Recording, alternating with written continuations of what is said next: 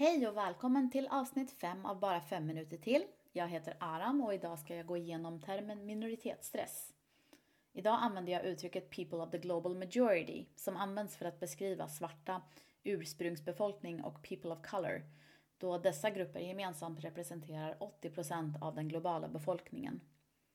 Minoritetsstress är ett begrepp som jag själv inte var bekant med förrän för några år sedan.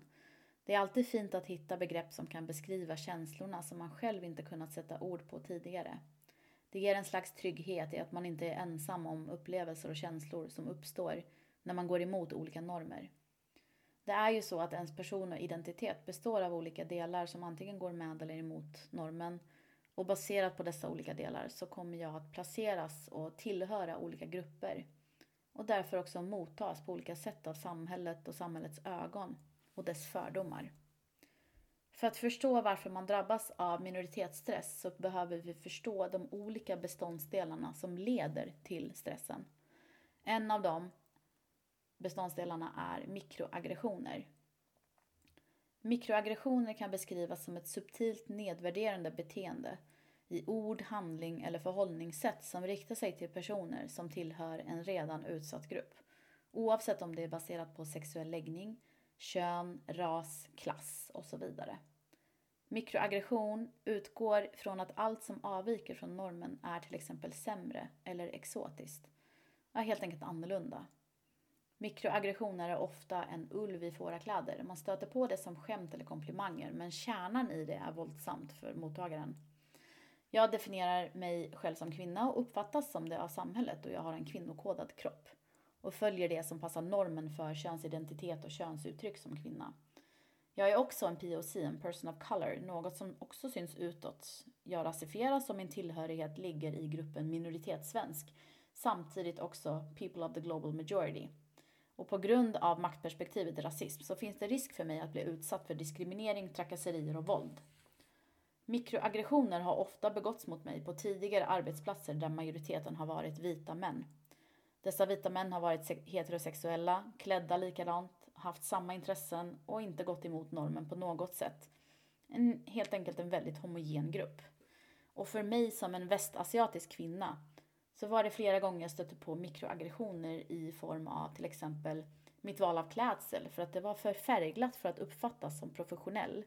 Eller att jag bodde på fel sida av stan, för att där var det majoritet svarta och bruna, som gärna klassades som kriminella i mina kollegors ögon.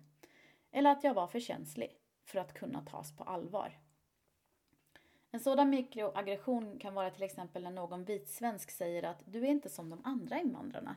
Och det sägs som en komplimang men det skapar en internaliserad rasism och självhat som gör att man distanserar sig till dem som ser ut som en själv Lite som när man som kvinna får höra att man är ju inte som de andra tjejerna. Det kan vara att man till exempel pratar svenska och får kommentaren “men gud vad bra svenska du pratar” när det är språket jag har pratat sedan jag var fem år gammal. Det kan vara att man blir förföljd i butiker och misstänkliggjord på olika sätt. Det kan handla om funkofobi utifrån funktionalitetsnormer.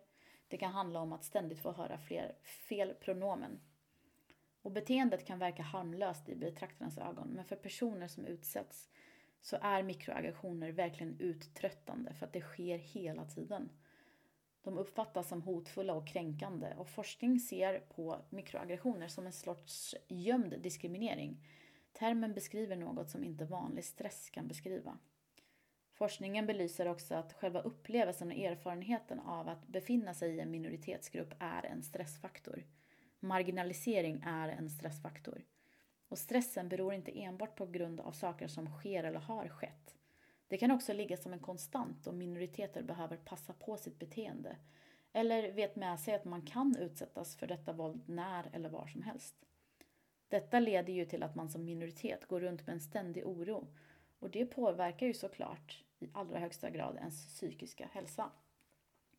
Att ständigt behöva vara vaksam och hantera dessa attacker, alltifrån våldsamma ord till våldsamma handlingar, mot ens identitet, det kommer till slut att forma en. Utöver mikroaggressioner finns det också andra faktorer som kan bidra till minoritetsstressen. Gaslighting och exotifiering är några av dessa faktorer och de kommer jag berätta mer om i ett annat avsnitt. På Instagram lägger jag också upp tips på andra podcast du kan lyssna på för att öka förståelsen för minoritetsstress. På Instagram heter jag aram jajar. Där kan du också lämna kommentarer och feedback eller göra requests om andra termer du gärna vill höra mer om. Vi hörs!